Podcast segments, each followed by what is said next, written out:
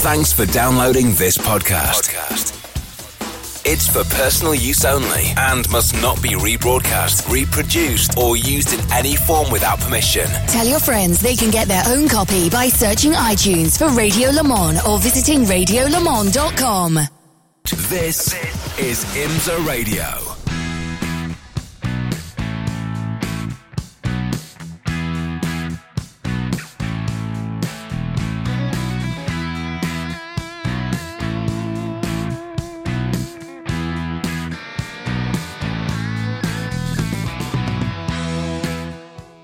Hello, everybody, and welcome along to a special programme on IMSA Radio and across the Radio Show Limited network of audio and visual channels. I'm John Hindhaugh, and we're going to be looking back in this show at the 2020 IMSA WeatherTech Sports Car Championship. Can't wait.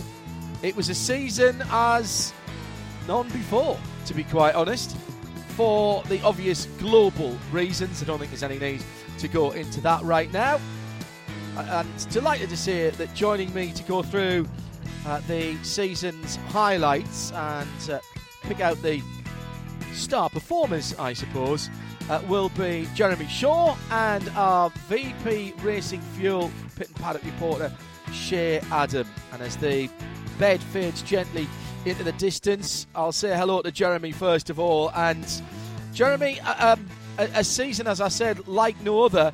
But goodness me, we did get a season at least completed and pretty much a full season, if not all the places we were expecting to go to. We did get a pretty full season.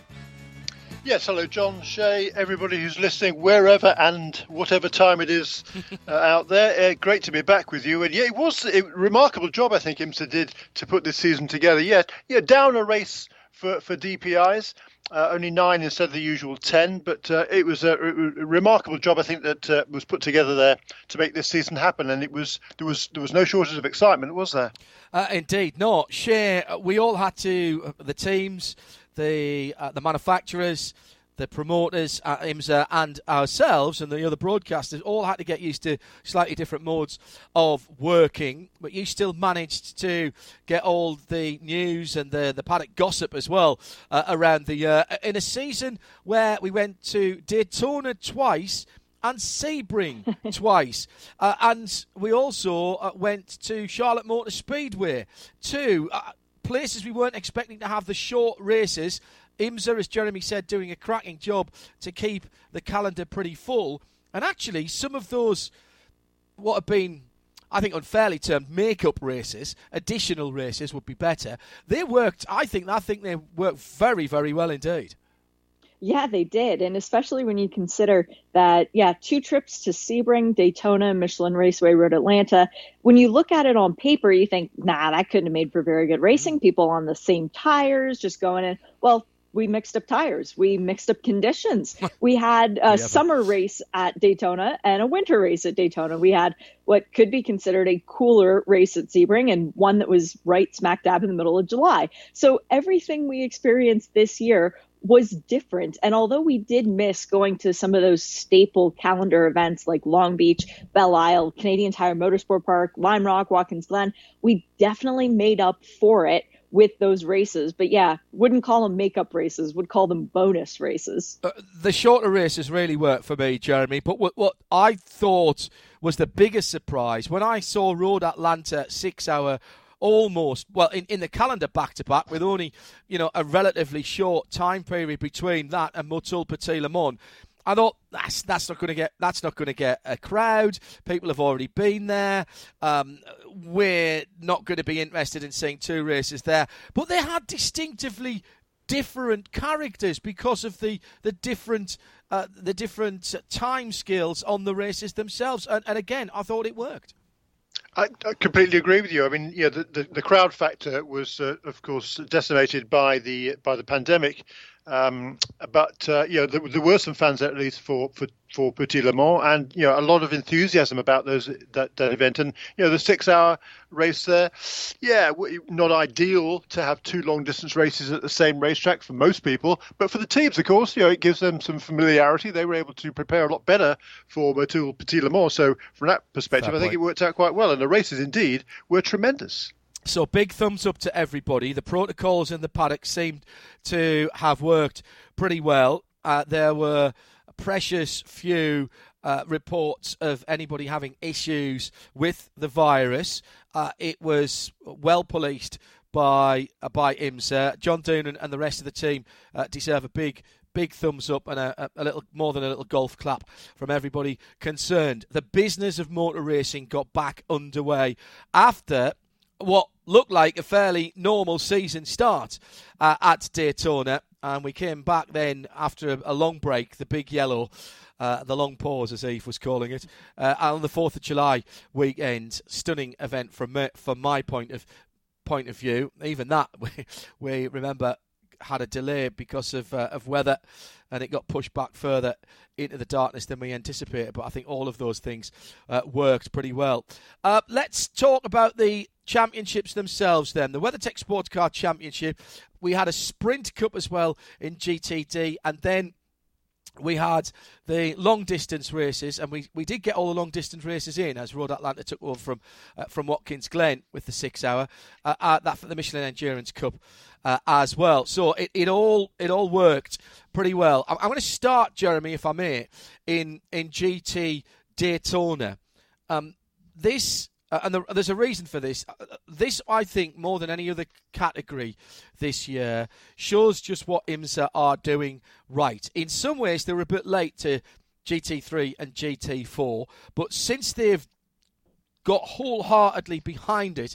The manufacturers have understood what the opportunity is. Ten different manufacturers this year in GT Daytona, and at the end of the season, the top three was separated by nine points, being Lexus in third, Porsche in second, and Acura who won the championship. Before we talk about the teams and the drivers, first of all, GTD, GT3, um, GT Daytona in IMSA parlance has been and continues to be, for me, a success. Yeah, true. I think it's absolutely fantastic, uh, and we saw this season, you know, with uh, with so many different manufacturers in there. We had uh, a total of ten different manufacturers in GTD during the, the season, and yeah, pretty much all of them had something to crow about at one stage or another, which uh, you can't say very often.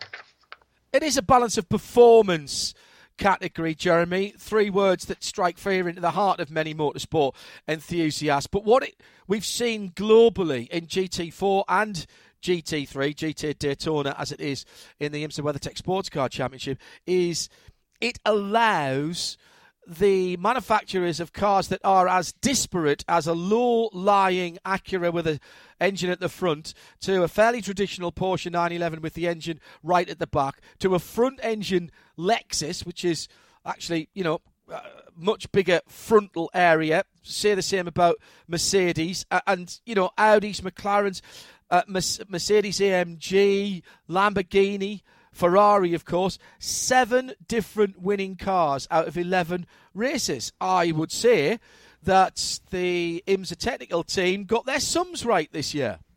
Yeah, no question about it, and you know, and several more had uh, either pole positions, fastest laps, or podiums. I think everybody uh, click, clicked one at least one of those boxes, which is which is just, just fantastic. And yeah, I know a lot of people are not fans of balanced performance. I am, because I just think it uh, it just adds to the variety, uh, and particularly when the uh, the uh, technical staff at IMSA does such a good job in in trying to make all those those different cars as competitive as can be. You know, there's going to be horses for courses every now and again, and as there yeah, there's, there's, always going to be. Yeah, exactly. That's right, uh, and uh, that's that's par for the course. And you know, there was there was no domination whatsoever in GTD, which was just tremendous to see. And if you if you got your sums right, if you did your homework, if you executed on race weekend, you know, you had a chance to be on the podium. Uh, and that's the key point that Jeremy's made there, Shea, isn't it?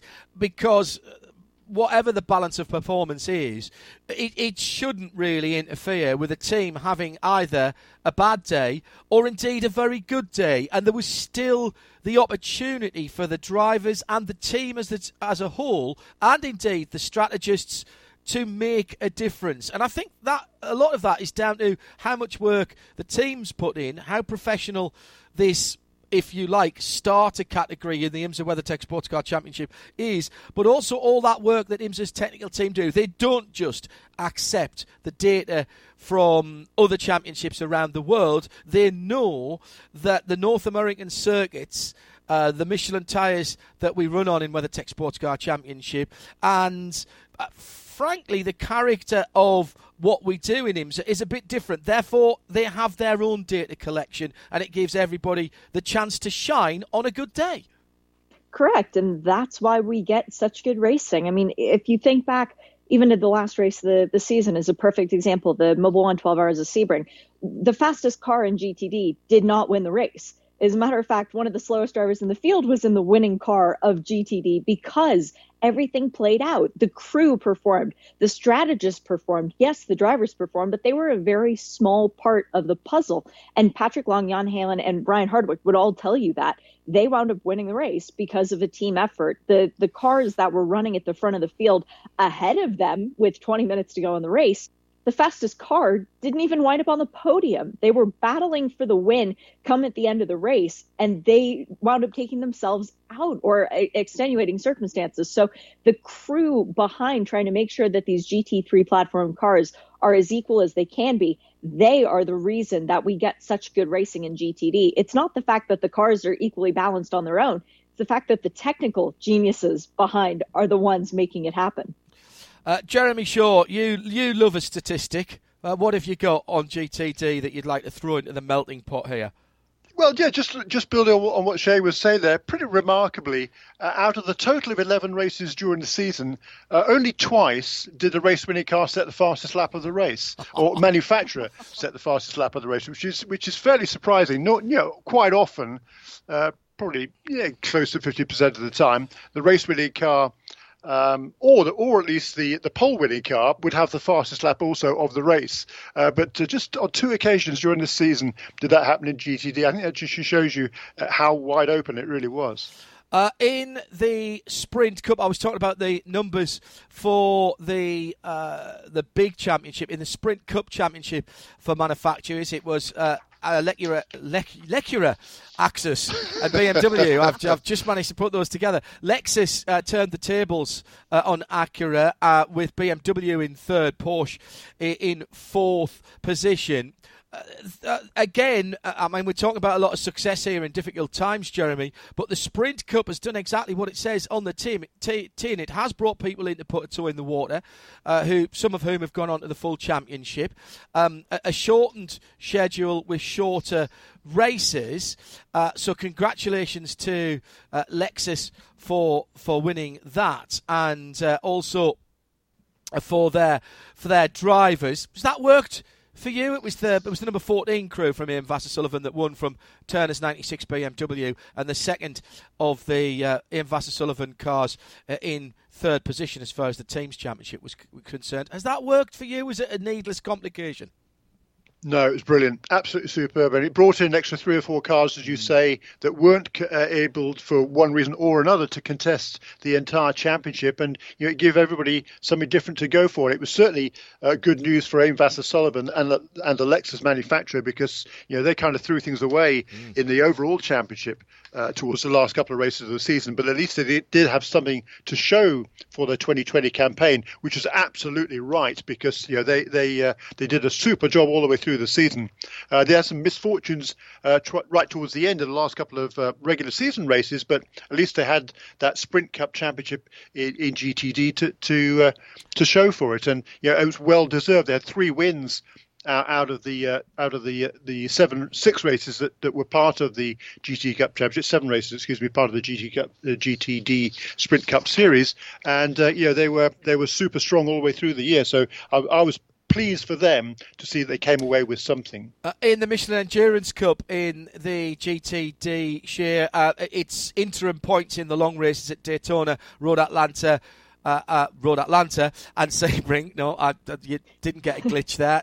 Uh, so good. We did it twice, um, and therefore the, the gaps were very very small indeed. And what we did see was the teams for whom this championship was a priority, uh, t- having to take sometimes some odd strategic decisions. It, it, didn't always work out, and in fact, in the um, second of the Road Atlanta races. It certainly didn't work out for the team that finally won the championship. Um, but they came home uh, on top with 44 points for uh, Bryan Sellers, Madison Snow, Corey Lewis for the number 48 car, being the uh, Paul Miller racing car, ahead of Cooper MacNeil and Jeff Westphal uh, in the Ferrari. They had 35 points. Small margins, but important because they that was a team that wasn't going to be doing the full season. So they do get their championship at the end of the year. Job done, tick in the box.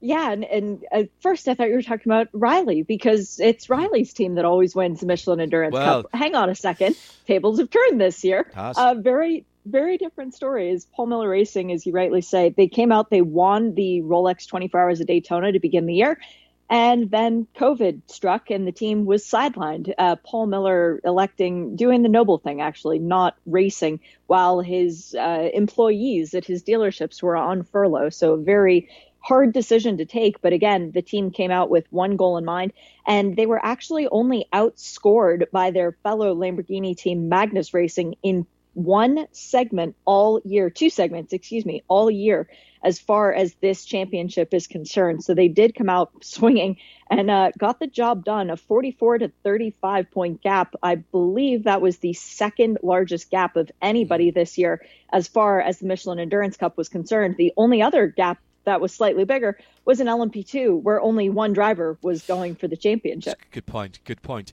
As far as the championship overall is concerned, the IMSA WeatherTech Sports Car Championship, the overall championship, if you will, Jeremy, uh, let's take a look through that. Uh, and the end of season standings. I've got, believe it or not, 61 drivers uh, that, or 61 crews rather, uh, that uh, got points. Well, I've got down to 61st position, so actually it might be more than that because they don't often double up if you double up. But anyway, there was a whole heck of a lot of people uh, scored championship points. Um, 36 drivers, Shea tells me, uh, got podium. Uh, positions, podium finishes this year in, in GTD. Um, Acura at the top end of the field, Mario Farnbacher and Matt McMurry uh, take it by, in the end, just a couple, uh, just a couple of points uh, from Porsche drivers Patrick Long and Ryan Hardwick for Wright Motorsport. You've got to say though that Acura team, uh, MSR, did a very good job. They marshalled their resources well. They had a good car, they had good driver lineups, and the team made sure that they executed what you were talking about earlier on. Yeah, it was, it was just a great season at GTD. I mean, 11 different podium finishes during the campaign. That's pretty remarkable.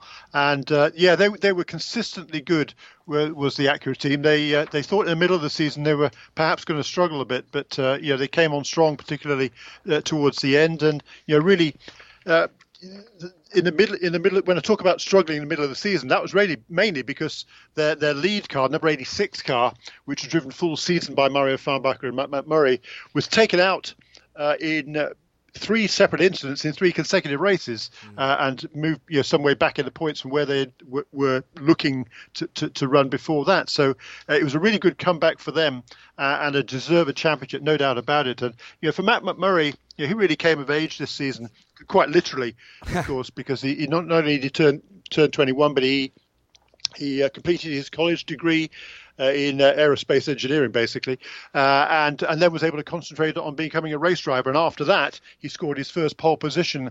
he's had, had some poles in LMP2 before, but yeah, I mean, you know, th- th- there was only two or three cars in the class when he did that last year. So this was a well-earned pole position that he scored, uh, Matt McMurry, and uh, and you know he, he, just he came of age. We know how good uh, Mario Farnbacher is because he's won championships in the past, and that uh, t- turned out to be a really, really good combination and won the championship, you know, very handily uh, in in the end. And not handily in the end, as you say, it was only by two points, but uh, they thoroughly deserved it. Uh, it was a big ask for them to be uh, hunted down, but Porsche and Patrick Long and Ryan Hardwick, the two full season drivers in that car who finished up second, very nearly did it. Shea, I'm, I'm actually Jeremy. I have to say, um, before I, I, leave Acura. I'm glad you said Matt Murray came of age because that was the, exactly the question I was going to ask you. Has he come of age as a driver this year? and he has after what three or four seasons uh, uh, on the scene. But I thought he drove very well and, and very maturely this year. Uh, if if anything, the the Porsche number 16, the Wright Motorsport car, were almost in some respect a stealth uh, a stealth second place because it seemed like we we never talked about them all that much until all of a sudden we were at the end of races and, and they were on another podium and, and clocking up a, another set of, uh, of decent point scores. Well, and, and, isn't it funny that the bright blue Porsche could stealth its way to the front of the Fair field? Um, yeah, it, it's funny when you look back on the results. They were there or thereabouts in Daytona, although only two cars finished on the lead lap. So, yeah, finishing fourth or fifth as the two Porsches did in that race was good, but they were still a lap off. It was the uh, other yeah, endurance races. Shea, that was that was only because of where the uh, the, the, the, the overall finishing. Yeah. Yeah, yeah, there were several cars on the lead lap. Other than that, they were on the lead lap in, in class. lead lap on GTD, correct. more than that. Yeah, yeah, correct, correct, exactly so.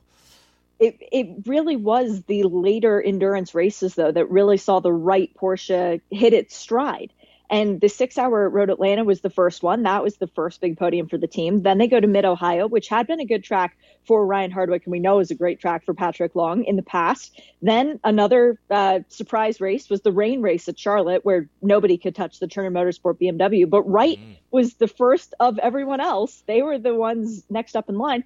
And then the fantastic finish at Sebring. So they really did sneak their way to the front of the field, as you say, John. But it's something that I'm going to be looking for next year when there are potentially more Porsches in the field how is that crew going to do? Because this year they had the privilege of being the only Porsche, and that does tend to be a huge benefit. Well, it could be a ble- blessing or a curse, of course. Uh, Jeremy, when we were talking about the manufacturers, um, you, you, mentioned Lexus. Um, Aaron Telitz finishes up third in the Drivers' Championship. Jack Hawksworth fourth. That was because there was some changing round of the, the driver assignments during the year for the, the Lexus teams. Uh, yes, indeed. And uh, you know, originally Aaron Telitz was was down to drive uh, in the uh, with uh, Townsend Bell and uh, Frankie Montecalvo in the other car, and then he, he, he was able to turn that into a full time opportunity. and there was you know various switching arounds going on there among that team during the season. But uh, Aaron Telitz is a, a, very talented driver uh, who perhaps wasn't particularly well known to sports car fans uh, before the last couple of years, but he's he's really come of age and shown uh, how deserving he was of that opportunity. And yeah, he ended up a couple of points ahead of uh, Jack Hawksworth, uh, and that was purely because uh, they they were in different cars, uh, uh, and he just happened to be in the car that had the had the most points. Uh, but uh, he he and Jack Hawksworth were a really good combination. That's going to continue for next year, and you know right up until those last couple of races, which were total disasters mm. for the Aim Vasser Sullivan team uh, at WeatherTech Raceway Laguna Seca and the final uh, Mobil One 12 hours of Sebring. Um, other than that, they, they were right in the thick of the championship and, and, in fact, led the championship for most of the year. So it was a disappointing end for them. And that's why it was so important for them, I think, to, to at least have that Sprint Cup championship under their belt at the end of the Good year. Point. But uh, the Lexus, uh, you know, they were super strong all the way through. And uh, it's a shame that the uh, in, that the the the aim part will be separated from Vasser Sullivan next season because that was a really, really good combination. Uh, but uh, you know, I think the team is just going to go from strength to strength, and you know, the Willis brothers, Ian and Jeff. Uh, from from Canada, it was it was a it was really for them logistically very demanding with the COVID nineteen mm. difficulties uh, in terms of going back and forth between Canada and the US. So I think you know that just you know, just speaks volumes for the job that they did in bringing that uh, Sprint Cup championship for the Lexus Town- organisation. Townsend Bell, another one of the Lexus drivers, finished sixth in the championships again through the vagaries of, of what races were completed and in, uh, and in and in which cars for the for the Lexus driver. Between those three Lexus drivers in third, fourth, and sixth was the best of the BMW drivers. That was Robbie Foley, who finished on 256 points. His uh, normal partner in crime, Bill Auberlen, uh, was uh, down in 10th because he had to miss some races, and in fact, because Robbie was doing. Um, uh, uh, was, was did all the, the races where Bill, as I said, Bill had to miss the final race of the year because he'd been close to somebody with COVID. That was where the protocols were working. Uh, the BMW, though, share was always uh, always a factor from Turner Motorsport, and those guys just do a, a very good job. And Bill uh, Bill Auberlen gets the record this year, and some, well, and one yeah. at least. he got the record at VIR in a very impressive performance from both he and Robbie Foley and the Turner Motorsport crew, doing the double that weekend, getting the win in GS in Pilot Challenge as well as taking the win in GTD. And then we were all celebrating Bill getting the record, the driver in sports cars with the most wins. Well, he didn't let us settle on that very long before Charlotte came around the rain race. Robbie drove a brilliant opening stint, has to be said.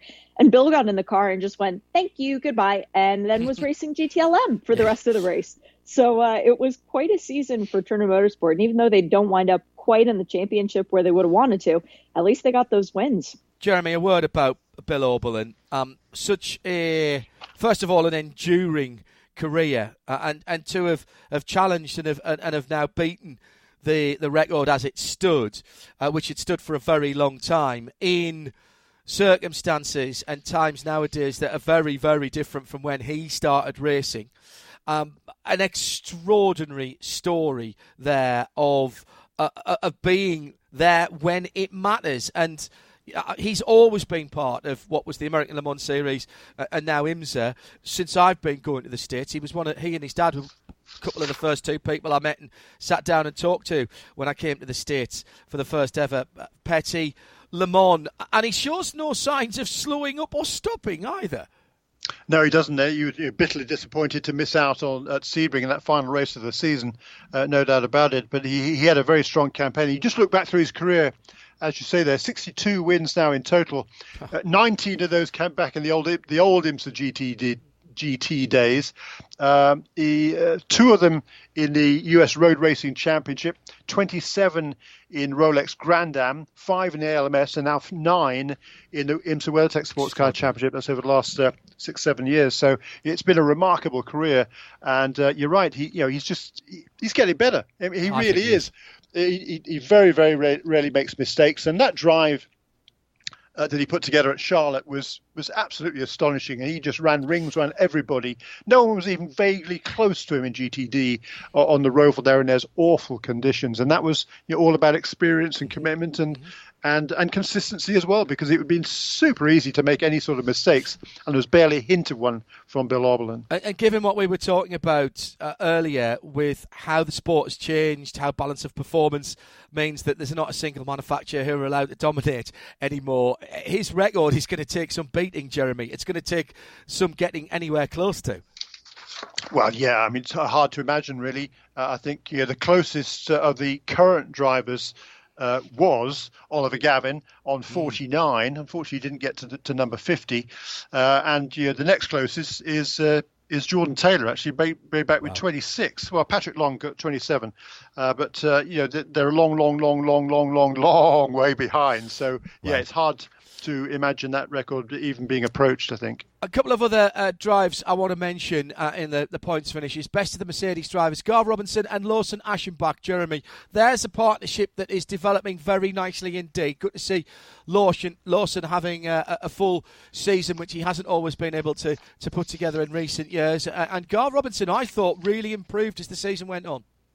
Yeah, Gar's you know got lots of experience in the Trans Am over over uh, over recent years. Uh, his dad George was uh, an IMSA stalwart back in the 80s, uh, and Gar has has indeed uh, made big big big strides there. Uh, had some you know, pretty good qualifying runs with that team and just you know just getting more and more comfortable. I think at this sort of level of competition. You know they had uh, the team had a couple of podium finishes. Uh, they had uh, Lawson had a couple of fastest laps. You know the car was always fast and you know they it wasn't it wasn't a great season certainly by Riley Motorsports standards, but it was a good season and they put themselves into contention on uh, several occasions. And I think certainly you know, uh, one to build from as they move forward.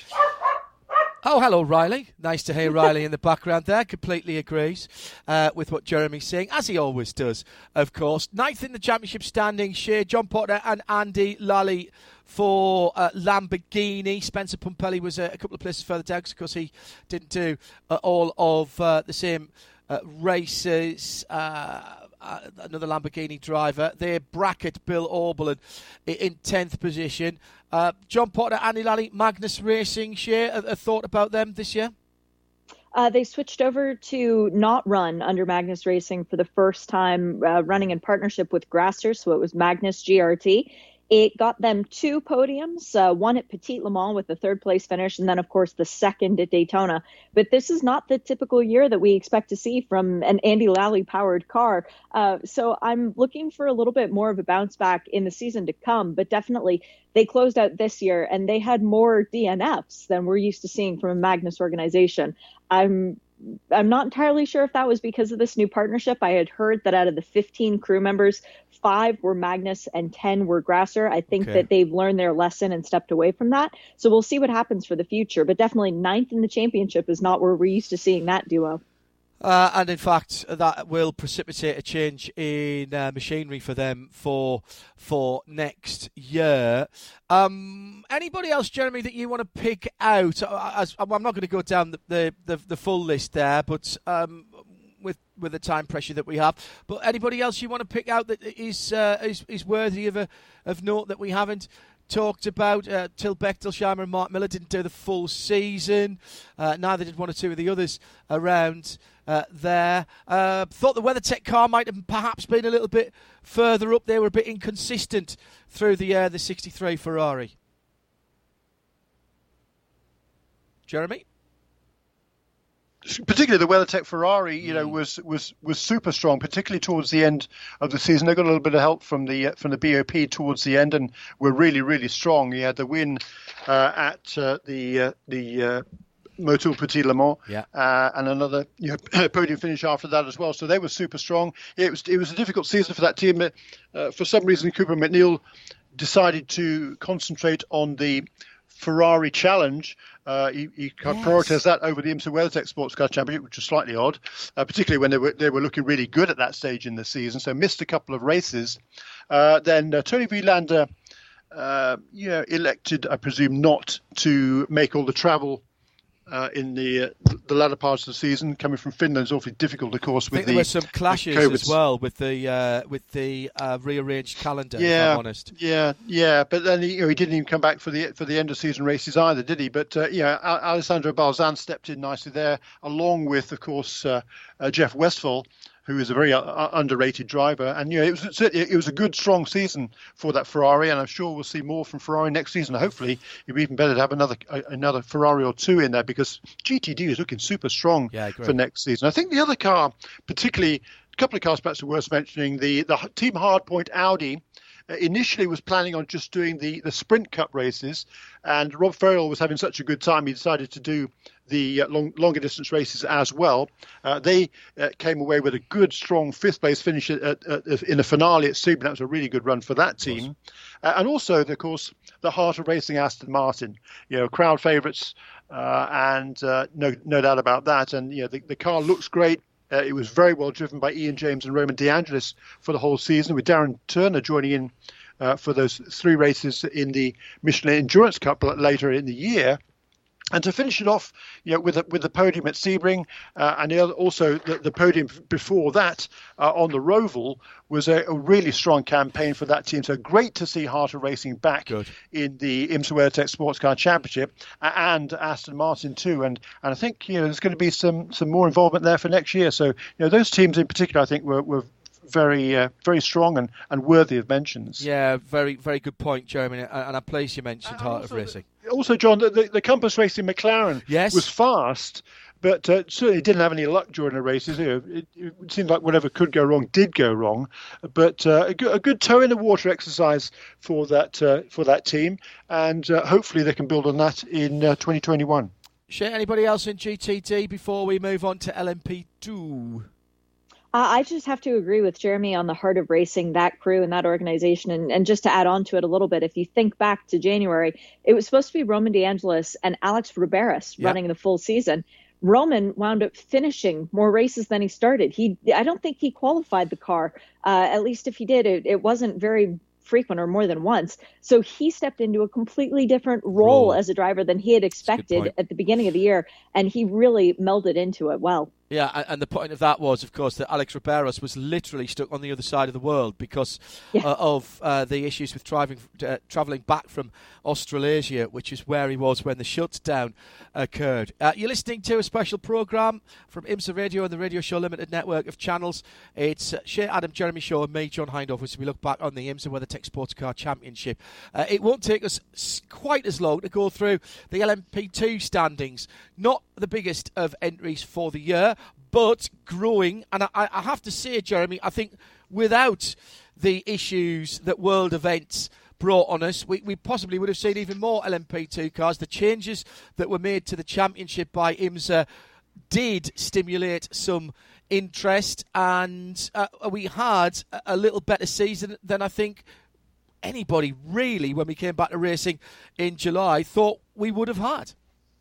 Yeah, agreed, uh, and you know, certainly particularly a lot better than, than last season. That's for sure. Mm. Uh, we you know, we had five cars at uh, at the Rolex 24 at Daytona. We had four for the final two races. It was really just the six hours at Road Atlanta. Uh, there were just a couple of cars there, but you know, th- those four cars we had for the final couple of races put on some tremendous racing, mm. and it was also good to see that the reliability of those cars was good as well. Good point. Uh, and uh, you know, it was a it was a really good bounce back season for LMP2, and it's remarkable. I think what um, what is you know, what it's looking like for next year. It would have been a lot better. I think we would have had you know, at least five cars uh, for the whole for championship whole, yeah. this year. Yeah. Of course, the first race at Daytona wasn't uh, a round of the regular season championship, uh, which was a you know, a change from uh, from the past in LMP2, and I think it was a good idea.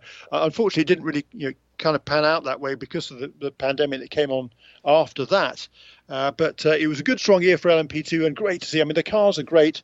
Uh, you know, it's a shame from my perspective they're not uh, allowed to run with or against properly against the DPI cars, but you know those are decisions way above my pay pay grade. Uh, but they put on some good racing uh, amongst themselves, even though there weren't that many cars. The competition was really really good, and good drivers in that championship. Uh, not always full season drivers Shea, which led to us having a massive array of drivers standing on the podium across the year. 30, 30 number of drivers that wow. got a trophy from LMP2 at the end of the year. So it was quite um, quite a big discrepancy between drivers. But then you had certain people like Colin Brown who came in and raced for three different teams across the space of the season and wound up on the podium with three different teams across yes. the space of the season. So that in itself was impressive. We welcomed Era they made a wonderful debut from the first half of the season and then had to step aside after an accident for Dwight Merriman at Le Mans left him unable to compete for the remainder of the season.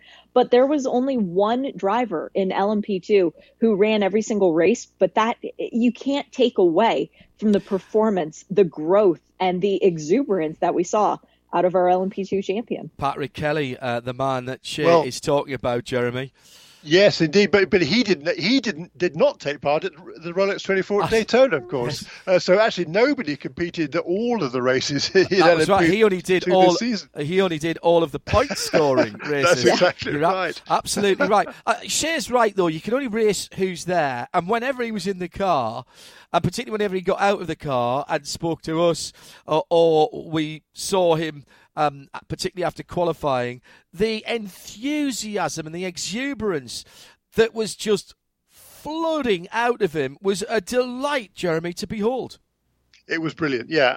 And you know, he, he's been out of racing for a long, long time. He had one start last season. Before that, it had been ten years since he, he did some some races in the uh, in the G- Porsche G3 Cup actually way way back uh, and did quite well then. But then he had a, a, pretty useful career to to concentrate on. So he's just come back now and he's you know he's been absolutely revelation. Every time he's qualified that car in, in LMP2, he's put it on pole position. Of course, he's not up against the fastest cars at that st- uh, fastest drivers, I should say, at that stage. But he did a great job uh, and you know whenever. Uh, after qualifying the car, he just romped away into the distance uh, and left all the other gentlemen drivers far, far behind. So, you know, hats off to Patrick Kelly for that. And Simon Trummer, who didn't take part in the the first restart race, if you like, at, at Sebring, which is the first round of the point scoring championship. Uh, Simon at least did uh, concentrate on the uh, Michelin Endurance Cup, and he ended up with the Drivers' Championship in the Michelin Endurance Cup, where Patrick Kelly uh, had it for the IMSA WeatherTech Sports Car Championship. But mm. it was a great season for PR1 Mathiasen Motorsports in that number 52 car, and uh, you know they will look back to this season uh, with you know some regrets that there weren't wasn't more competition from time to time, and it was looking really good. I mean, they started off the year running running two cars, and were hoping to do so for the full campaign. But still, it was a great season for that team. Uh, Scott Huffaker in third position on his own in the overall drivers' standing Shea. And Scott really had one of those seasons where you went from knowing his name from support series to knowing his name properly. Yes. And it was one of those uh, funny things at the uh, award giving ceremony because it, it wasn't really an end of season banquet championship celebration as it was. Scott called up to get the third place trophy and he looked a bit shell shocked because he wasn't even expecting it. But a really good performance from him, especially when you consider he raced three races all year and won two of them, mm. two of them being pretty darn big endurance races. So a really good year for Scott Huffaker and a really good billboard audition as to what he can do for the future. Kyle Tilley and Dwight, uh, sorry, uh, John Farano in fourth position. Uh, Jeremy ahead of Kyle Tilley and Dwight Merriman uh, in fifth position. Again, maybe names that people um, haven't seen too much of outside of the support categories in the past, but good to see them uh, getting behind the wheel of these very, very quick prototypes this year and, and getting uh, decent finishes at various stages. Yeah, you know, great to see Starworks name back again in conjunction yes. with Tower Motorsports. There, that's uh, that's John Farano, uh, the Canadian veteran Canadian driver. Good to see him back in this championship. He made some starts here many quite a few years ago. Uh, also had some success in the Michelin, what is now the Michelin Pilot Challenge some years ago as well. So you know he had a good, good strong comeback. He's been racing also in Europe, and then as you say for the uh, the Era Motorsport team with Dwight Merriman. Dwight Merriman and Carl Tilley, they were on the podium every time they started. so a good, you know, good, uh, good start for them, and they're going to be back for, for more next year.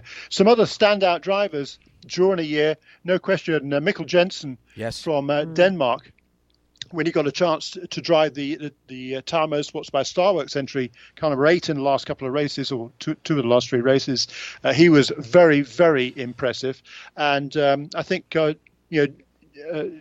Job van van Uitert as well, who who drove that car at uh, at uh, the Petit Le Mans mm. race. Yeah, he he was outstanding as well. And David Heinemeier Hansson was was back again for the series finale uh, in that uh, that Tower Motorsports team, and uh, it was good to see David back. He he he raced uh, at Daytona. The only other time he sat in a race car all season was was at Daytona. He was super fast, you know, for a, for a gentleman driver, and um, actually was was conversing with David. Uh, I think that might be he reckons that might be his last ever pro race, which is a shame. Really? Because uh, yeah, he's he's just he's got he's got all sorts of things going on in, in his life, and you know he's he's he's, uh, he's been there and done that. I think now on the racing side of things. But tell you what, he did a super job in that car, particularly at that final race of the year. Uh, good to see Cameron Cassels jumping into a, a, a prototype as as well. Shea, he didn't disgrace himself when he was out on the track. No, definitely not. And Cameron was somebody that we were actually expecting to see full season. And then because of travel restrictions with Canada uh, getting more and more strict, he elected not to do as much of the traveling and, and basically spend more time at home and with his family in Alberta. So Cameron is one of those names we're used to seeing at the top of the charts for LMP2, at, at the very least, troubling for the championship. So he's somebody that I look forward to seeing back next year. And just a, a little shout out to Gustavo Menezes. We mm-hmm. only saw him at the race at Sebring this year led across the start finish line, but then a disqualification after the race. But what a drive from Gustavo when he got into that LMP2 car for the first time this year. Uh, let's move on to GT Le Mans. It's Jeremy Shaw, Shea Adam uh, joining me, John Hindhaugh. Uh, I, I don't really know what to say about GT Le Mans. We get great racing in it. I love the factory cars. It, it works so very well, particularly in, in GT E am in the European and World Championship uh, Series and at Le Mans. It was, I think, the biggest. It might have actually been the biggest class this year, uh, or very close to it against LMP2. It it struggles in IMSA Racing, uh, Porsche. I mean, it, in, in, GT Le Mans, uh, Jeremy, it was a, a, a little bit of a, a, farewell season because we're waving bye bye to Porsche, at least for the foreseeable future. Um, we said hello to a new car for Corvette uh, and Chevrolet, of which more in a moment. But uh, as we intimated earlier on, Ollie Gavin uh, made his last start for them at uh, at Sebring in uh, in the uh, the 12 hours. Ferrari only turned up at uh, Daytona.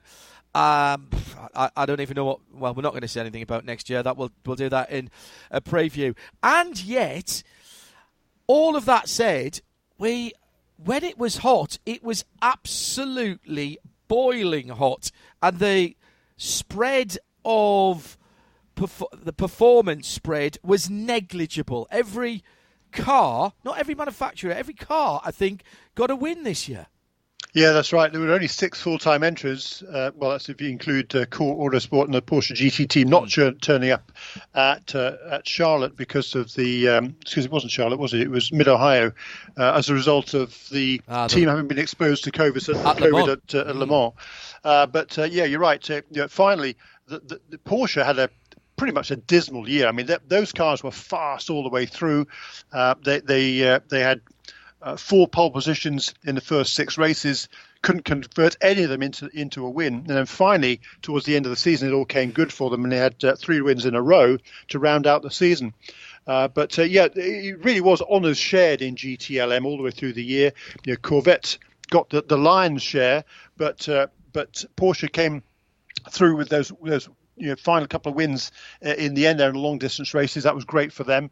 Uh, and also BMW had some success as well, w- claiming the Michelin Endurance Cup through Jesse Krohn and John Edwards. That was well earned. They, they, they kind of focused on that. They had a, uh, some all sorts of ups and downs as that BMW team RLL mm. team seems to do, but at least did come away with a win. Each of the cars came away with a win and that and that championship as well. So uh, it was really on the shared all the way around. Great season, really. Not many cars, but some fantastic racing. The old adage of it only takes two cars to make a race, um, absolutely uh, borne out at GT Le Mans. 53, 50, and 41 for BMW, Porsche, and Chevrolet Corvette in the Endurance Cup. As Jeremy said, it was John Edwards and Jesse Krohn uh, for BMW Team RLL ahead of uh, Fred Makowiecki, Nick Tandy, Augusto Farfus on his own in third again because of the machinations of driver changes throughout the year. He was only point further away in third uh, position in the Endurance Cup. I, I, said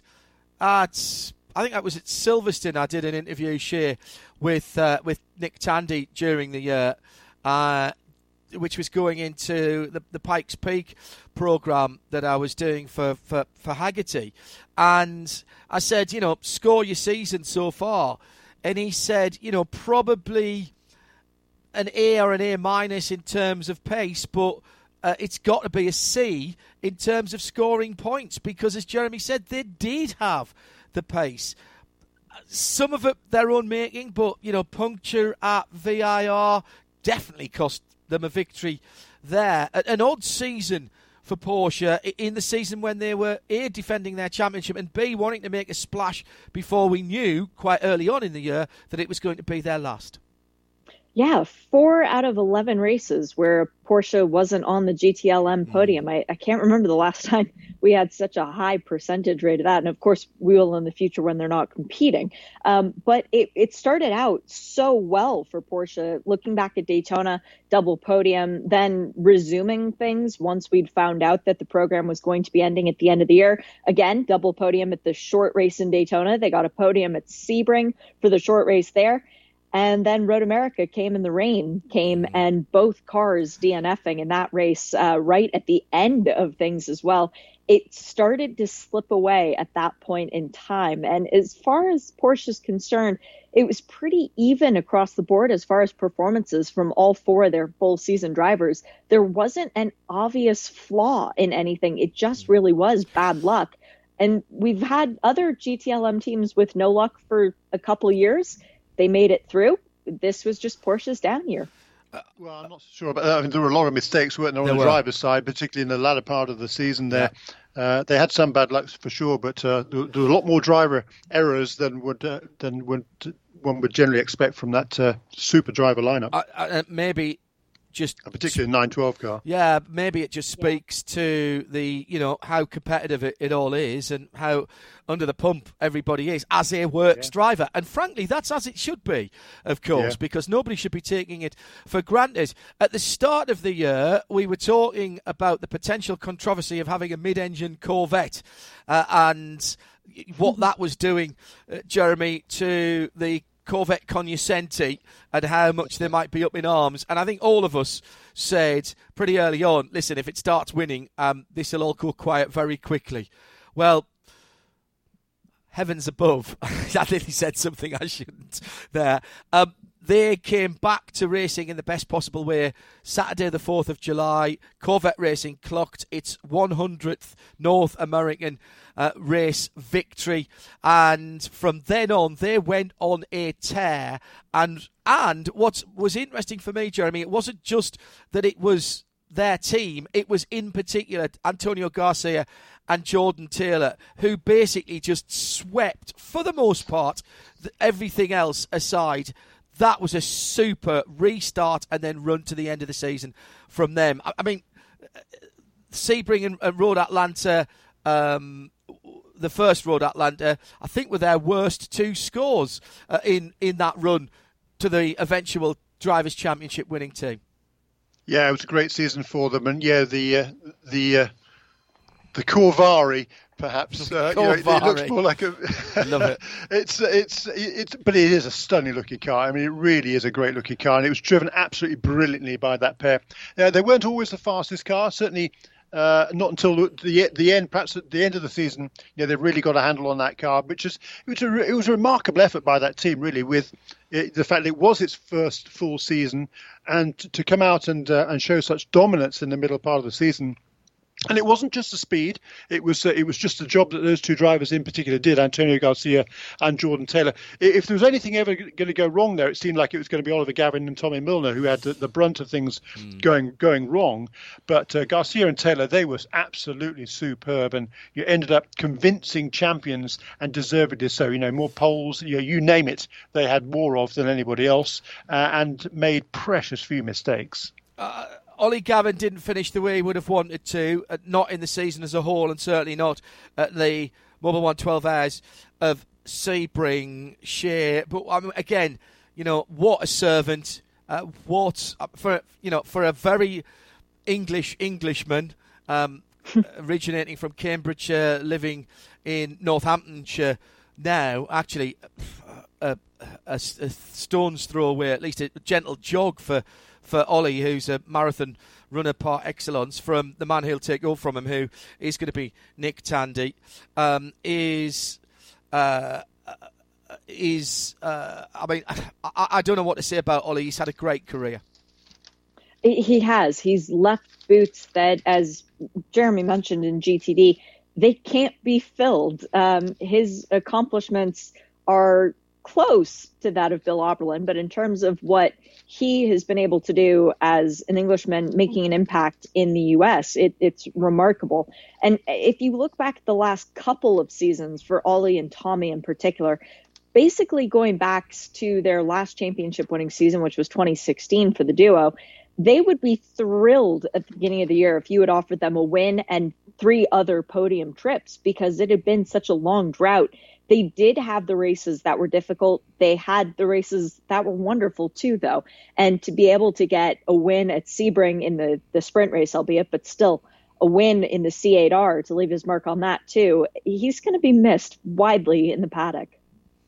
Yeah, I completely agree with you there, Shea. And uh, with, with Ollie, you know, not not being part of the uh, long distance races, at least in this country for next year, which we we uh, we were quite. Well, I was surprised to see that mm. certainly, but uh, that will leave just Antonio Garcia and John Edwards as the only drivers who've taken part in all 76 uh, GTLM races since the formation of the uh, IMSA WeatherTech Sports Car Championship in 2014. Uh, uh, looking down the uh, rest of the championship standings in the WeatherTech Sports Car Championship for GT Le Mans, it was John Edwards and Jesse Krohn who claimed second place for BMW RLL. Again, we know they're uh, future is somewhat uncertain for 2021. We keep our fingers crossed for them. Uh, um, not a bad season for Bobby Rahal's team, Jeremy. They they had their their moments. Um, split up a little more between the two crews. There wasn't uh, as much of a, a, dominance between one of the two BMW crews as there was with the with the Corvette. No, that's right, and uh, yeah, for for for uh, for Jesse Krohn and John Edwards, you know, to come away with second place overall in the championship certainly is a, is a good result for them. You know, the season started off superbly with a very impressive win at uh, the Rolex 24 Daytona, and of course it finished well with uh, winning the uh, the Michelin Endurance Cup as well. So uh, there, there, was it was an up and down season, as you say, not the consistency mm. that they would like, but a good solid campaign and some results to show for it. Yeah, uh, Ollie Gavin and Tommy Milner, third in the championship, scant reward uh, for them. Then Connor De Phillippi and Bruno Spengler. I thought Connor drove really well, and I thought Bruno drove drove really well this year. Shea. And as, as Jeremy said, it, it, seemed that the BMWs couldn't um, either as a uh, certainly as individual squads couldn't seem to get momentum. One of the BMWs was normally pretty good. It wasn't always the same one. Yeah. Well, there were six trips to the podium for the number 24 BMW. There were one, two, three, four trips to the podium for the sister car, but it was very rarely on the same race weekend. Uh, so was, you're right. One car seemed to flourish while the other struggled a little bit. But in terms of driver performances from the BMW team, there were only three weekends where Connor De Phillippi was not the fastest of all the BMW crew just let that sink in for a minute. He really did have a standout season. So when you look back at the numbers, perhaps the results don't necessarily reflect some of the performances that we saw. That would be a prime example. So, uh, a championship for Chevrolet and uh, Corvette racing ahead of BMW and Porsche in the manufacturers. Uh, 16 points the gap there. I think one of the biggest gaps in the drivers uh, of the whole year 351 to 319 for Garcia and Jordan Taylor over John Edwards and Jesse Krohn. Uh, and uh, let's keep our fingers crossed. I really like the GT uh, Le Mans cars, and I really hope that we get something sorted out because I, I do think that uh, our lives will be slightly less enriched if we don't have those cars uh, in the championship uh, uh, and, a, and, a, good battle between those cars in the championship uh, as we go forward. Uh, it's a special programme from IMSA Radio and broadcast across RS1, RS2, and RS3 as we're looking back at the IMSA WeatherTech Sports Car Championship for 2021. Shea Adam and Jeremy Shaw with me, John Hindhaugh. And so we arrive slightly breathless but still excited and expectant, I hope, uh, for all of you as well, at the top class Daytona Prototype International DPI, a championship where the three manufacturers uh, were separated uh, by nothing at all, uh, to be honest. Eight points from top to bottom. Acura win from Cadillac with Mazda in third position uh, in the top championship. Uh, and as far as the Endurance Cup uh, is concerned, uh, it was Cadillac from Acura from Mazda uh, in that particular championship. Let, us take the long distance races first, as we have been uh, doing for that. Uh, Cadillac, Jeremy, have really, let's be honest, they embraced DPI right from the start. They've got the most cars out there. They've had the most success in in this formula, taking uh, almost exactly half of the wins since DPI came in. Uh, they win the Endurance Cup with Ryan Briscoe and Renger van der Zande. Um, and yet they will still think that that was a season where certain things got away from them, particularly that those two drivers.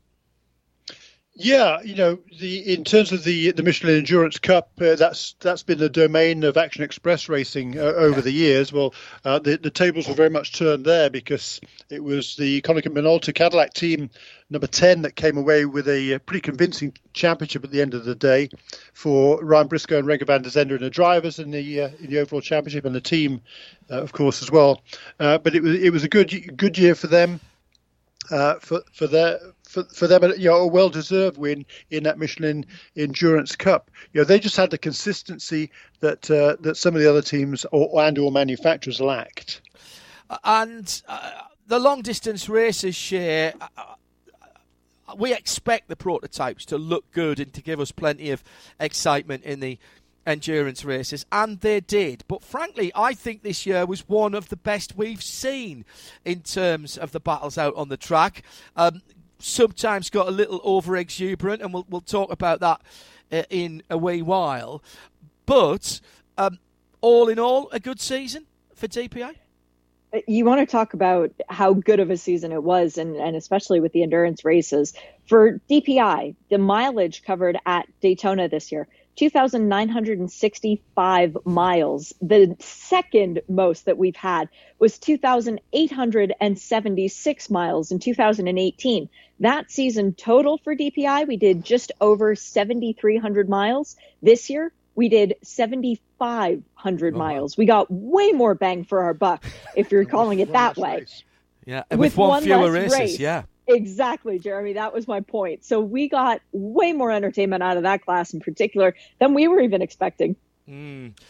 Yeah, of course. You know, the, the, the fact that the, the mileage has been the, the, the, the, the distance records have been beaten at Daytona, of course, uh, perhaps as a result you could certainly say of the fact there's fewer cars than there used to be. Yeah. You know, there are a lot more, more cars. Uh, uh, yeah, uh, early on, but uh, but the quality of the racing, I agree, has been absolutely superb. Uh, uh and stand up and take it by Michelin as well, our tyre supplier right across the IMSA WeatherTech Sports Car Championship, because with a, a, season now under their belt, all of the manufacturers and teams have been working uh, with Michelin. They've certainly got the, the best out of the tyres, and the lap times that, that we were seeing um, were extraordinary uh, in, in the last couple of seasons, Jeremy. And again this year, quite a few lap records going. And when we compare those to, and I still have people who for me, unfathomably say, yeah, but those DPIs, they're, they're just a, you know, they're a bit of a tarted up um, LMP2 car. And LMP2s aren't proper prototypes.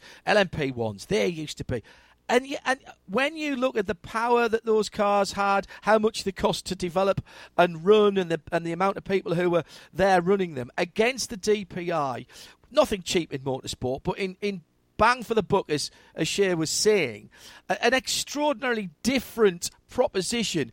And yet the lap times getting closer and closer to those halcyon days, as some people would have us believe, of, of, the Audis and the full fat, you know, 11, 1200 horsepower diesel Peugeots when they would, would come over. I thought was a stunning season. And, and surely nobody can look at a DPI now and say that's not a proper prototype, that's not a proper race car.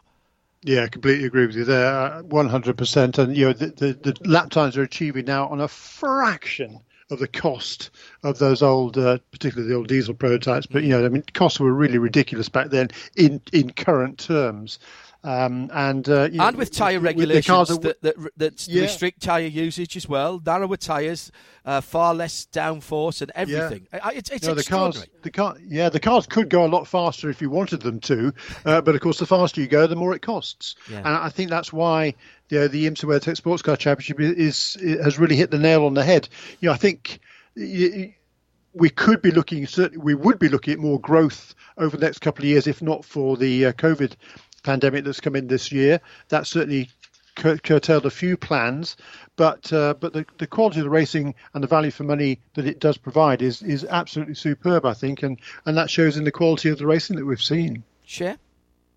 Uh, one of my friends, actually, it's funny that you guys mentioned that, has a poster of the Acura, uh, excuse me, of the Team Penske Porsche up oh, in yeah. his garage. The Spider. We were yeah. talking yeah, the spider. We were talking about that the other day, and he was saying, "Oh yeah, that was the good old days back when the race cars were really fast." So then I looked up the fast lap of the Acura Team Penske race car this year, which was eight tenths faster than that Porsche Spider for a fraction of the cost, and said, Which you track might was that a that? New. Uh, that was at uh, Michelin Raceway Road Atlanta for Right. Petit Le Mans versus 2008 versus uh, 2020, and I said you might want a new Penske poster. Wow, wow, that, that's that's a great that's a great start. As far as the championship uh, was uh, concerned, Jeremy, I, I mean the the numbers, uh, uh, the championship standings tell quite a lot of the story. Um, with Pipo Derani in fourth position, only at the end of the day, seven points away from Ricky Taylor, Taylor and Helio Castroneves, who won the championship. Uh, and between that, there was two other crews who were separated by nothing at all, and the points gap between uh, first and second was only a point, of course, at the uh, end of uh, the season. Um, before we get into that, there was some controversy towards the end of the season with with drivers making contact with each other and with um, scores. It would seem being settled on the track, and and that's not something that any of us like to see. Not good. No, not good. It, it certainly put a damp on it, I think, uh, from some respects. But uh, it was a tremendous season of racing, and you know, as you say, just one point uh, from first to second in the championship that could have gone either way. And you know, all four of those teams had a chance. Yes. Uh, conceivably, well, actually, no, three three of them had an opportunity, a chance to win the championship going into the final round. That's remarkable in, in itself.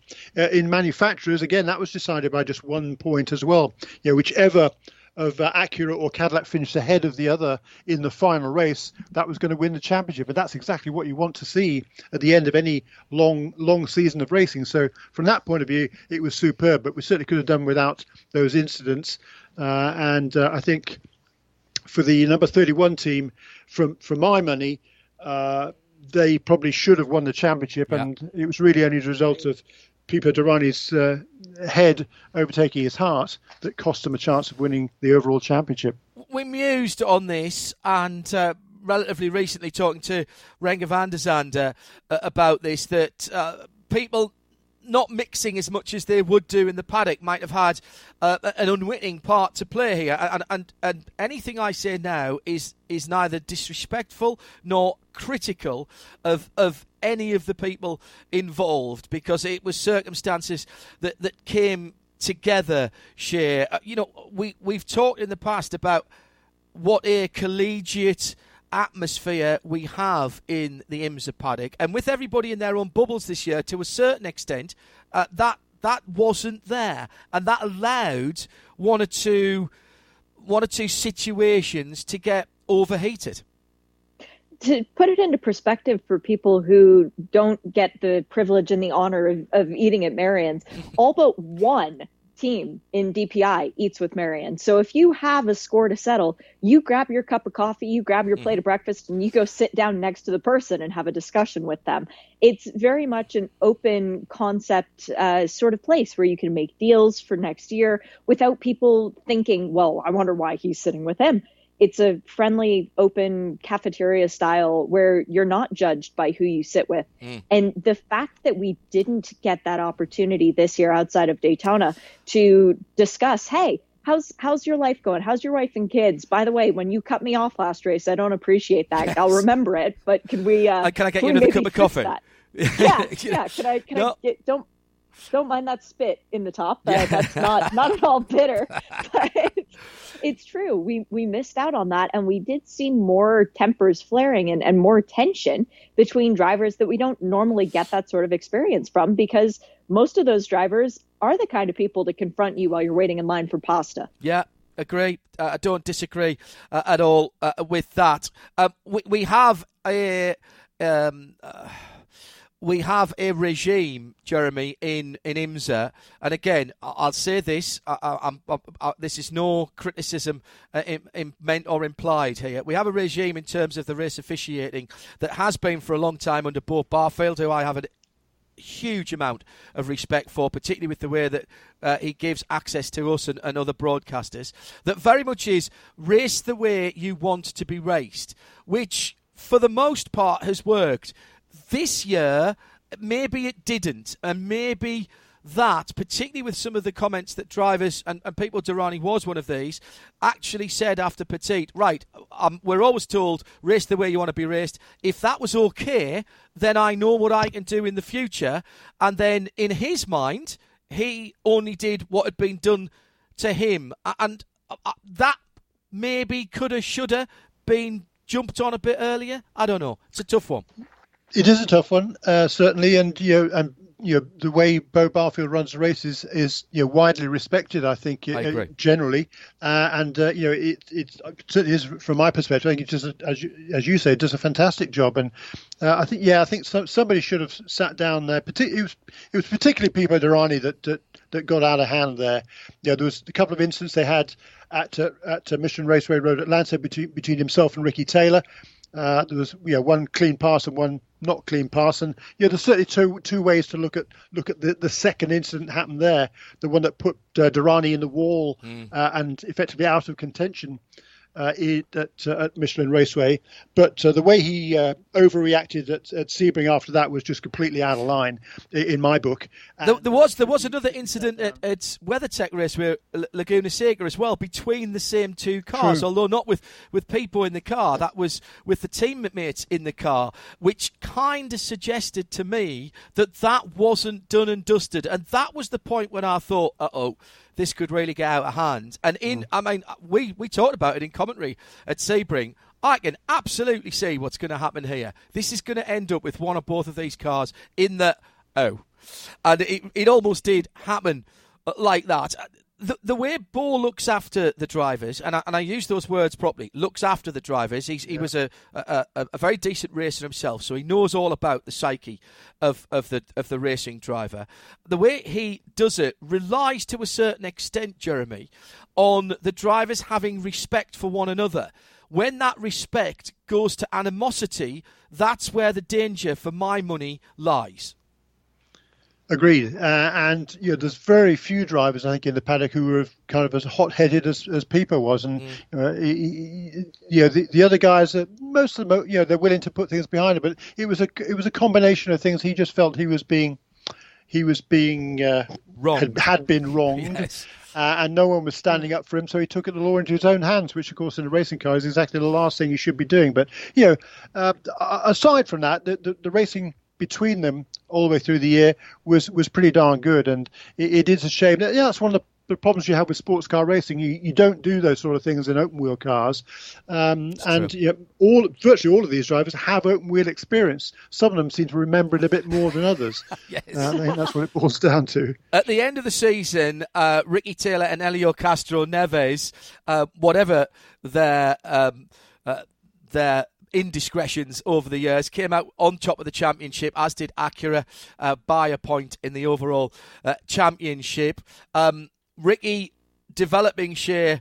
Oh, not developing, has developed in the last few years into a, a, very, very good driver in anything that he jumps into, and he's he's now one of. I mean, he, he's he's the guy who you want on your team. You you would look at, at his results uh, in a variety of cars and, classes over the, the last half dozen years and say, yeah, he, he's one of the, the top four or five drivers in the championship.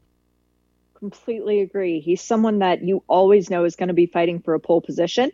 If he's starting the race, uh, he'll be there driving away from the pack at the beginning, or if he's finishing the race, he'll be fighting through the field to get to the front of the class. Uh, after Daytona, the incident between Helio Castroneves and Harry Tincknell that happened in the bus stop fairly mm. early on in the race yes. took that car out. We were thinking, oh man, well, you know, they can still bounce back. We we've got a long way to go. Then at the resumption of things again at Daytona, that car had a DNF. We're going, uh oh. Then we go to Sebring. The car finishes second to last. We're thinking, uh oh. Yeah. And then all of a sudden they win three races in a row, finish second, win another race it, it wound up being a really surprisingly good season. But I have to give credit.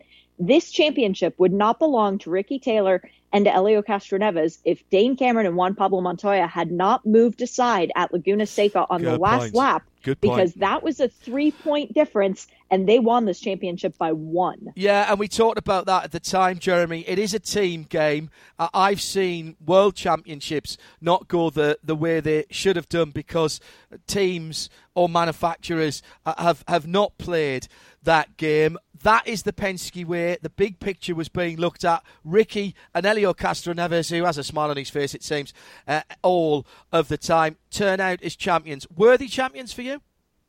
Uh, very much so. Yes. Yeah. Uh, yeah I think uh, certainly yeah, Acura deserved it. That was the, that was that was the fastest car uh, on a regular basis through the season. Uh, we look at the in, in, qualifying. You know, they were uh, peerless pretty much in, in qualifying on pole position more often than than not.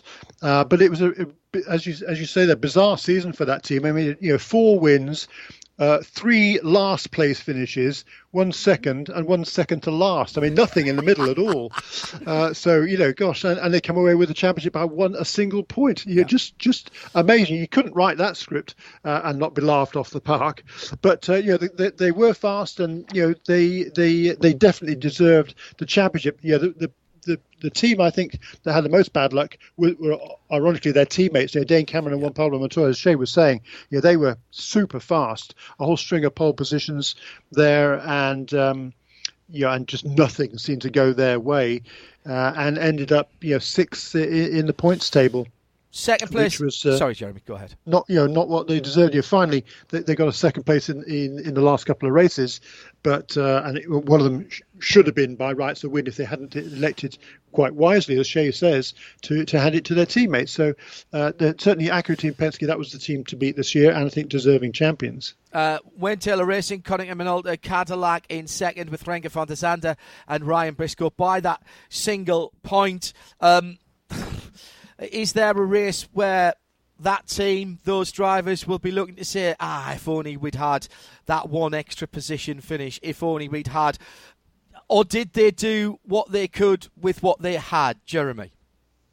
Uh, they, they, did, and, and the answer to that is yes. You know, there's a couple of races that uh, things could have if if things had gone their way just a little bit better, then they would have been ended up the, as the champions, of course. Um, Two but, big wins uh, on the season in in yeah. in the endurance races at Daytona, so they got the watches, and then again at uh, Motul Petit Le Mans. Yeah, indeed. Uh, yeah, and the uh, the Michelin Endurance Cup as well. Yeah, for true. that team. So yeah, it, it, wasn't a lost year, but it was certainly one that kind of got away from them uh, there uh, in that uh, the final couple of races because you know the last two races they were sixth and seventh, and just you know mm. one fourth place finish out of those two would have been enough to win the championship for them. Uh, not sure what Ryan's doing next year. Renger stays with Cadillac uh, in the returning uh, return to IMSA for Chip Ganassi Racing. I'm very pleased for the affable Dutchman. That will be, I'm pretty certain, they'll hit the ground um, not just running, but at a sprint that would do Usain Bolt uh, proud. Uh, in third position, that's something to look forward to. Third position, the best of the Mazdas with Jonathan Bomarito and Harry Tincknell uh, with Mazda's first endurance IMSA win. Uh, in the final race of the year, Shea. uh, that team and, and Mazda as a whole. They did get the six hour win at the Glen last year, but that was a race where if it had been six hours and three minutes, neither car ah, probably would have finished. They were yeah. both struggling.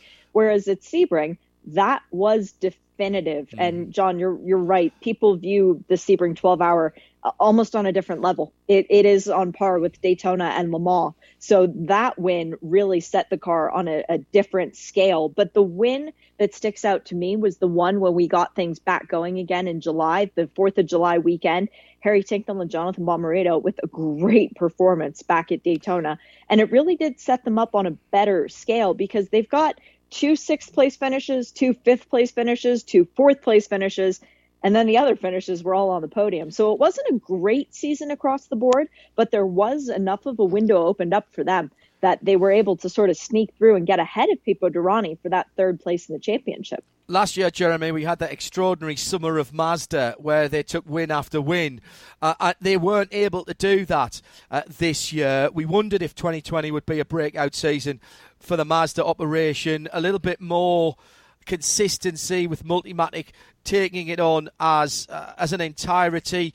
They'd been pretty well involved uh, before that, of course, but they took it on in its entirety. And, and there were flashes of, uh, if not brilliance, certainly of, of the performance potential that we know that car has got. Very much so. I think the team will be disappointed actually looking back on this uh, campaign. Uh, you know, third in the points table is is pretty good certainly, uh, but it could have been so much uh, so much better. I think, and uh, for me, uh, there are a few strategic mistakes they made during the season, which I, I, I found uh, very surprising. They certainly had a lot of bad luck as well, um, and it could have been even better for, better for them. But uh, at least they do come away uh, with uh, those couple of wins um, and third place in the championship. So it could have been a lot worse. And you know, it's just, know, it, it's was that their best chance to win a championship? Yeah, oh, it probably was, quite frankly. Yeah. Uh, and they didn't take it next year. Of course, they're going to be down to one car, which is really, really, really disappointing from from my perspective. Up against the might of Penske, you might say that everybody else, Penske with two cars and. Uh, uh, uh and uh, a, an exclusive uh, with the car that they're running. How very Roger Penske is that, and well well negotiated. Again, no criticism um, implied there. Uh, next year the Acuras are in quote unquote private hands, but Chip Ganassi comes back, uh, and they don't come to make the numbers up as well. So, yeah, an interesting one that with just with just one car. One of the other things that I thought was a. Um, a real fillip for the championship this year, Jeremy, was the quality of the other drivers that came in uh, to the championship uh, in in actually in for all of the manufacturers uh, and teams. Uh, you know, we, we had Scott Dixon, uh, we had Simon Pagenaud, we had uh, Ryan Hunter-Reay, we had Alex Rossi, and and and and uh, and. Uh, I know those guys. You know those guys are racers. They've all got quote unquote day jobs, and they came and they competed and they seemed to enjoy themselves. Yeah, very much so. And you know, Dixie uh, could have had three three wins from three three starts, couldn't he? You know, unfortunately, all went wrong uh, at Sebring towards uh, you know the latter stages there because they were looking very much pretty much in control of that race for a long long long period of time. Um, so yeah, he he was great. You know, Ryan Hunter, super to see Ryan uh, in victory lane there at the at that final round. He really deserved that. He's been uh, a very good addition to that Multimatic Motorsports Mazda team. And uh, as you say, yeah, all of the drivers there that, that came in from time to time were were you know were, very very strong. It was it was a good season in prototypes, no question. Um, and add Ollie Pla to that list as well, in case anybody thinks I'm I'm leaving him out. Um, one or two of the teams Shea um, had more difficult seasons than others. Uh, obviously, Steve Simpson uh, and, and, Chris Miller, uh, uh those guys, uh, and that team, in fact, um, they had a, an up and down year as well.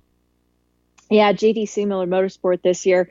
Uh, not with a stable driver lineup yeah. in the banana boat, um, which ran under a couple different liveries. It, it housed multiple different drivers uh, over the course of the year. It was a difficult year for them, but they also were trying to run the uh, Mustang sampling Cadillac this year. And it started out well for the five crew, but then things started to settle in. And you, have got to expect that when you're going from an organization like Action Express, a team mm-hmm. that's had the Cadillac DPI since the very beginning embers of the Phoenix Rising.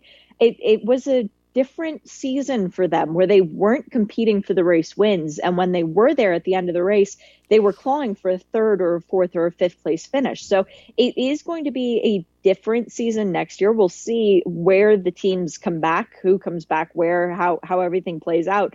But we do know that after this year, Sebastian Bourdais, who was the only full time driver of that number five, the Mustang sampling Cadillac, he's not coming back next year is it getting more and more difficult, Jeremy, for a, a, team like JDC to be able to compete with, you know, behemoths like uh, Penske or perhaps Chip Chip Ganassi and and a, and a work supported Multimatic Mazda team?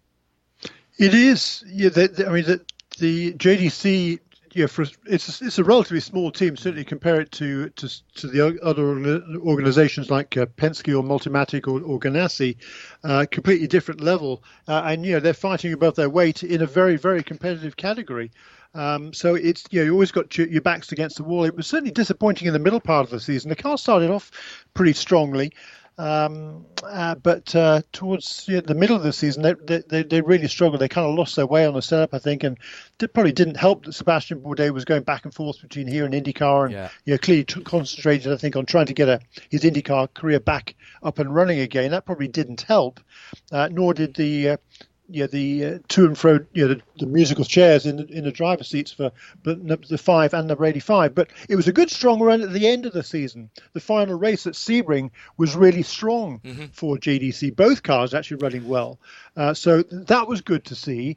And uh, you know, some some shake-ups there, and you know, I think they can certainly have the potential to be contenders again in 21. How important is it for a team like that, not that particular team, but for a team like that that we've we've described there, Jeremy, to get off to a good start of the season and get the belief early on that you can compete with people who have got two, three, four times uh, the amount of resources behind them?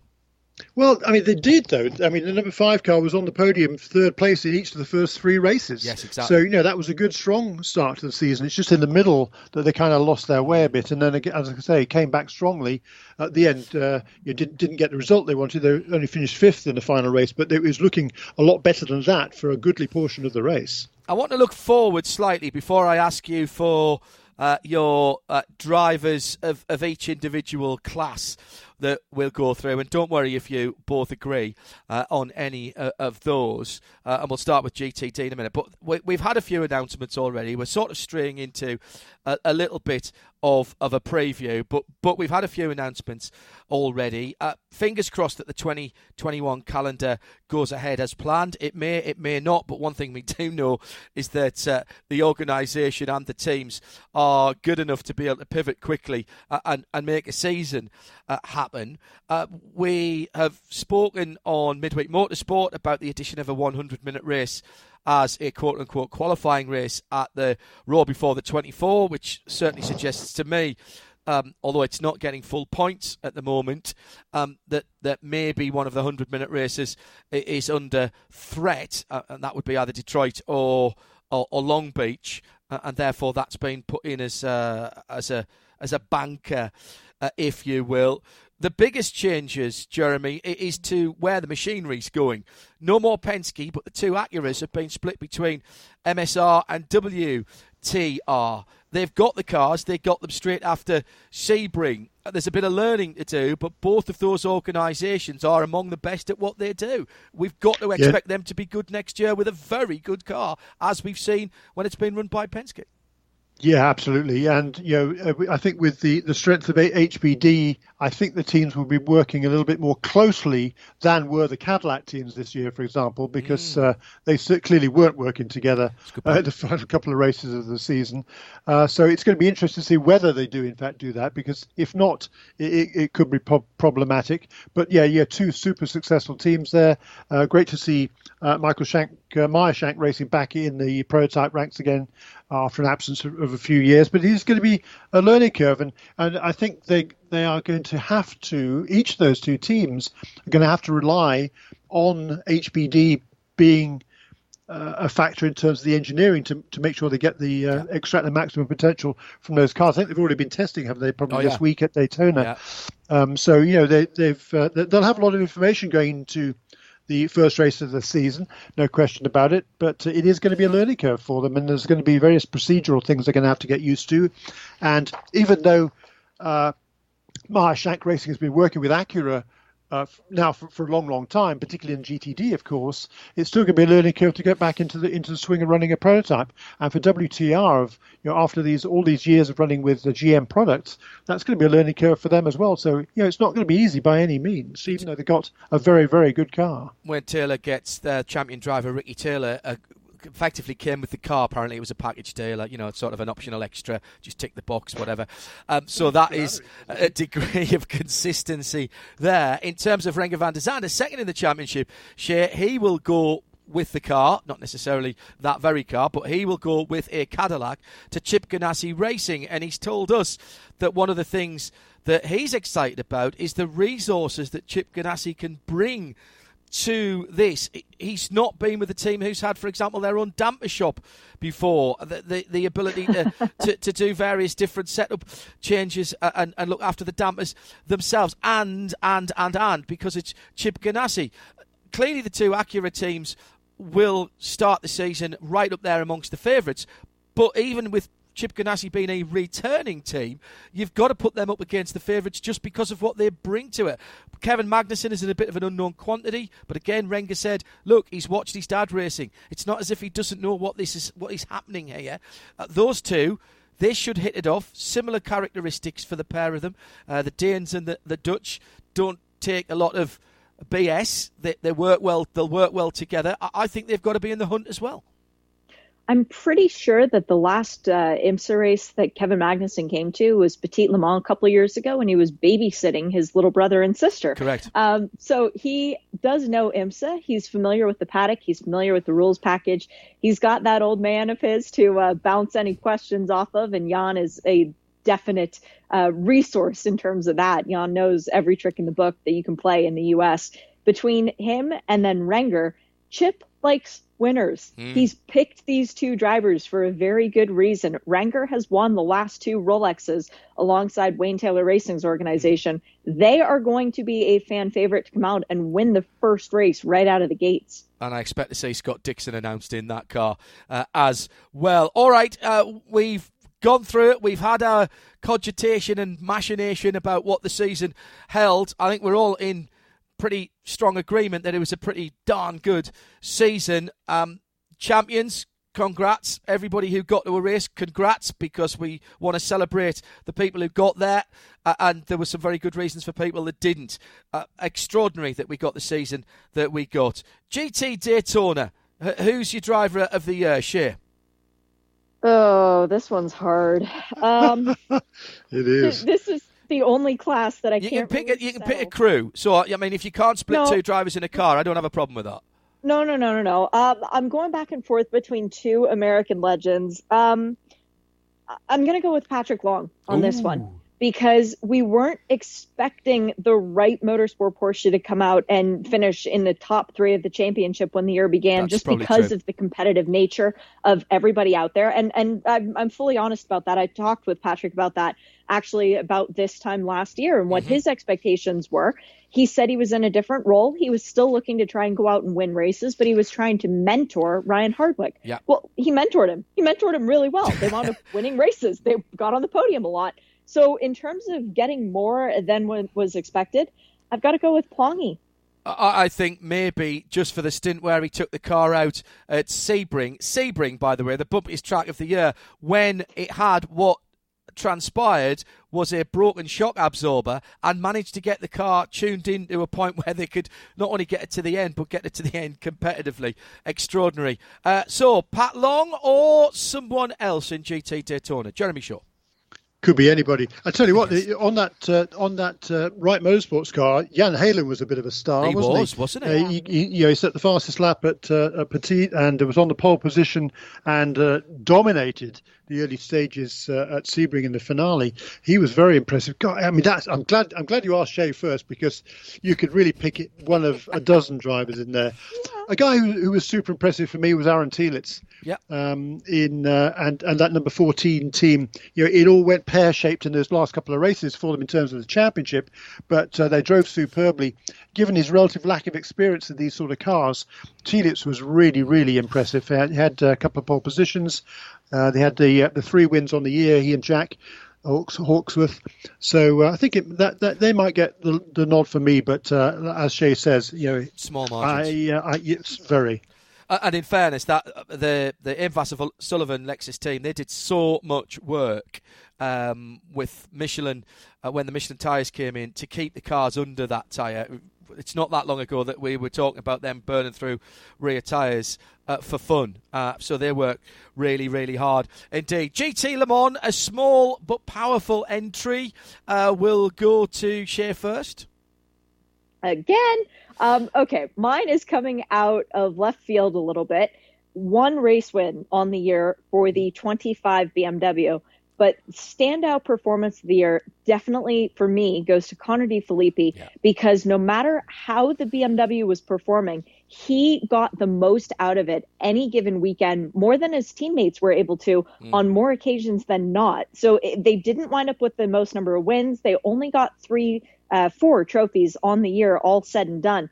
But Connor was the one who, no matter what the car was doing, was able to drive it and drive it above everyone else. Jeremy.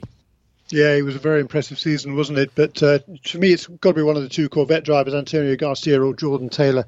Uh, they, uh, yeah, they had a, a steep learning curve with that car at the beginning of the year. Yeah, done a lot of testing, of course, but testing isn't racing. No. Uh, and they came out of the box super strong and, and remained all the way through the season. Hardly any mistakes from either of those two.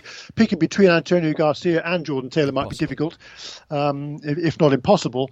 Uh, but um, they they were the the class of the field in GTLM for me. That, that I, I I still think, remarkably, after everything he's done and after the career he's got, that Antonio Garcia is still, uh, by a lot of people, underrated. Jeremy, and I think Yeah. what, but what he has done is he's formed one of those classic endurance partnerships with Jordan. That you know when we when we talk about McNish and Capello and Kristensen. I think in a few years' time we'll be talking about those two in, in the same terms. In fact, we should be probably doing it already, and I, I can't split those two either. I, I'm, I'm not going to disagree uh, with that. LMP2 a little bit clearer, perhaps. Shea with a runaway champion who uh, it, difficult because so many people were in and out of that championship. No, it's it's Patrick Kelly, no holds Yes. barred, just because Just of what he enthusiasm. Never mind anything else. Yeah, but I mean, he would go out for a qualifying session and he would take two, three seconds off the best time that he had done prior to that in the weekend. The guy learned so much this year and he was able to put it into a practical term where he was driving away from everyone else in his class. But honorable mention to Ben Keating for his performance at Daytona Oh, yeah. because he did the exact same thing to everyone else, but we only saw him for the one race there. Yeah, good point. Uh, Patrick Kelly, runaway champion. Is he your P2 driver of the year, Jeremy? Or did you see something uh, from from one of the, the drop in drivers through the year? Well, yeah, I mean, there were lots of cameo roles there, of course, but uh, you know, in terms of the full season, uh, you know, Patrick Kelly Yeah. did stepped up to the plate. He did exactly what he wanted to do, what he was asked to do, uh, and what he could do. And you know, he, he- his performance in the races was really, really impressive. He just left, left them way, way behind, and uh, again, you know, barely a mistake, I think. And for somebody with with so little experience at this level, yeah, he really stepped up. Super job by Patrick Kelly. So many times when we were half an hour into the race um, and he'd started, I would look at the gap between first and second in P2 and go, hang on, it's 46 seconds. Or, you know, it was just extraordinary how we found the pace. All right, top of the shop, DPI. Uh, Jeremy, you can have a go at this one first. Winners, Ricky Taylor, Helio Castroneves. Was it somebody further down the field, or was it one of the big guns that came in to augment in the long distance races? So many Yeah. good drivers this year. There really were. It was a great season of racing in in the uh, DPI ranks, and uh, yeah, I think uh, it'd be unfair to give it to somebody who who wasn't part of the uh, the full season uh, exploits. And uh, I think, yeah, for me, yeah, perhaps Renger van der Zande, to be honest. Um, but I mean, I would be happy with half a dozen different drivers to be to have that, that accolade because it it, it it was a standout year. Yeah, Ryan Briscoe was impressive as well. Somehow Renger seems to get more of the plaudits, but yeah, Ryan really stepped up on several occasions during this year, and uh, yeah, they would have been worthy champions. Uh, but but take nothing away from Helio Castroneves and Ricky Taylor either, because you know they, they were strong with with a very very good car. But yeah, my pick, I think it's going to be Renger van der Zande. Yeah, I agree with you with, with Ryan. He did a couple of uh, stints in the middle of Sebring at the end of the year, which were absolutely outstanding. Shea, is it Renger or is it someone else? It's Renger. Yeah. Dang it, Jeremy goes first and he, he takes No, no, pick. no. There was Um, no collusion here. No collusion. Nope. Nope, no collusion whatsoever. Um, it, it's Renger. You look at the performances throughout 2020, Mm. and only on two occasions was Ryan Briscoe able to set a faster lap than Renger Van der Zande over the course of the race. It wasn't because of any sort of weird qualifying patterns or somebody getting fresh tires. That's just the way that the cookie crumbled. And Renger, very comfortable with the Cadillac. He's been driving it for three seasons now. He knows how to handle it. Ryan was stepping into this car after driving the Ford GT. So I do give him a buffer period of yeah. learning the car, but their performances, particularly at the long races that that they came away with the watch and the win it at uh, Motul Petit Le Mans, but then also you think about the Laguna Seca race, which was a nightmare for Wayne Taylor Racing. Renger still set the fastest lap. Mm. So it was a very good season from Renger. I'm going to give honourable mentions to a couple of guys who weren't in the same car but will be next year, and that's Harry Tincknell and Ollie Jarvis and and the thought of those two together, albeit in a singleton Mazda next year, is frankly mouth-watering. Uh, the other people I want to say thank you to are our colleagues at IMSA, particularly uh, Tyler Norling and the rest of the technical team on site, who made sure everything went smoothly there, and then we went out on the PA from wherever we were, whether we were on site as we were at the start of the season or later on when we weren't, and uh, of course, Keith D'Alessandro and everybody at NASCAR Productions up in Charlotte who made sure that we could see what we were talking about. Although, frankly, with Jeremy, me, and Shea, I'm sure that even if we couldn't see and we only had the timing screens, we'd make something up that was reasonably interesting because that's what IMSA and the WeatherTech Sports Car Championship has been about this past 2020 season. Jeremy, Shea, thank you very much for all your hard work and thank you for joining me for this look back at the uh, extraordinary 2020 season in so many ways. And 2021 is just around the corner and we'll be back doing it all again from the Raw on RS2 IMSA Radio, part of the Radio Show Limited network of channels. This program is a Radio Show Limited production. Tell your friends there's more at radiolemans.com.